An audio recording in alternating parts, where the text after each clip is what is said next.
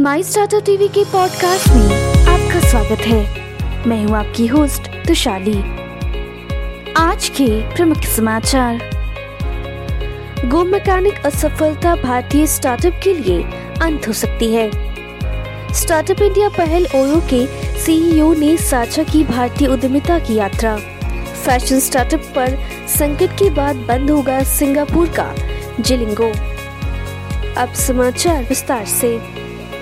ऋषभ करवा और नितिन राणा, जिन्होंने छह साल पहले स्टार्टअप गो मैकेनिक की स्थापना की थी, इस निर्णय में गंभीर श्रुतियों कहा गया है। उनकी आत्मीय स्वीकारोक्ति, हालाँकि किताबों के पुराने जमाने के खाने पकाने के लिए एक विलंबित प्रवेश से अधिक नहीं है। रितेश अग्रवाल संस्थापक और समूह सीईओ ओयो इन दिनों को याद करते हैं, जब सरकार ने 2016 में स्टार्टअप इंडिया की पहल की थी। वे उनके उद्घाटन समारोह का भी हिस्सा थे, जिसके कारण भारतीय दुनिया के दूसरी स्टार्टअप राजधानी के रूप में उभरा। एशिया की प्रौद्योगिकी और स्टार्टअप उद्योगों को झकझोरने वाला एक महीने के संकट को समाप्त करते हुए जिलोया पीटीआई परिसमापन में प्रवेश करने के लिए तैयार है। भारत में कुल अठासी हज़ार तीन सौ पंचानवे स्टार्टअप है, जिन्हें department for promotion of industry and internal trade D द्वारा मान्यता प्राप्त है। भारत में स्टार्टअप को कैलेंडर वर्ष 2022 में 24 मिलियन डॉलर का फंड प्राप्त हुआ।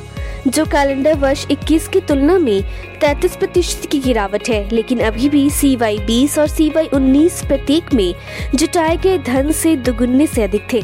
Startup deal tracker C Y बाईस शीर्षक वाली पीडब्ल्यूसी इंडिया की रिपोर्ट के अनुसार, संस्थापकों ने शार्क, पीयूष बंसल और अनुपम मित्तल से 6 प्रतिशत इक्विटी के लिए इक्यावन रुपए के निवेश का सौदा किया। ये अभिनव स्टार्टअप क्रिप्टो भविष्यवाणियों में गेम को बदलने के लिए एआई आधारित एल्गोरिदम का उपयोग कर रहे हैं, जो उपयोगकर्ताओं को अत्यधिक सटीक और वास्तविक समय की भविष्यवाणी प्रदान करते हैं, जो क्रिप्टो बाज़ार निवेश के लिए काफ़ी मददगार है। जैसा कि भारतीय स्टार्टअप आगामी केंद्रीय बजट की तैयारी कर रही है, सूक्ष्म, लघु और मध्यम उद्यम एमएसएमई क्षेत्र के सामने आने वाली चुनौतियों का समाधान करना आवश्यक है। उद्योग मंत्री पी राजीव ने कहा कि केरल चालू वित्तीय वर्ष के एक लाख से अधिक नए सूक्ष्म लघु और मध्यम उद्यम एमएसएमई की इकाइयों के साथ औद्योगिक क्षेत्र की एक एक अभूतपूर्व निवेश उछाल देख रहे हैं, जिससे दक्षिणी राज्य में हज़ारों नौकरियाँ पैदा हो सकती हैं। वित्त मंत्री निर्मला सीतारमन ने इस साल एक फरवरी को केंद्रीय बजट 2023-24 की घोषणा करनी जा रही है केंद्रीय बजट पूरे देश और उनके आर्थिक विकास को प्रभावित करती है। ये महत्वपूर्ण दस्तावेज़ आगामी वित्तीय वर्ष के लिए प्रत्याशित ब्याज और राजस्व प्रगतियों का विवरण देता है। आज के लिए इतना ही। हमारे टीवी चैनल पे 700 से अधिक स्टार्टअप और एमएसएमई शो है। जाँच करिए। माई स्टार्टअप टीवी अब गूगल प्लेटफॉर्म पर भी उपलब्ध है। तो आपको हर कदम पे स्टार्टअप और एमएसएमई से जुड़े नवीनतम समाचार प्राप्त होंगे। आप हमारे टीवी चैनल को सब्सक्राइब करके हमारा समर्थन भी कर सकते हैं और घंटी के आइकन को दबाना ना भूलें।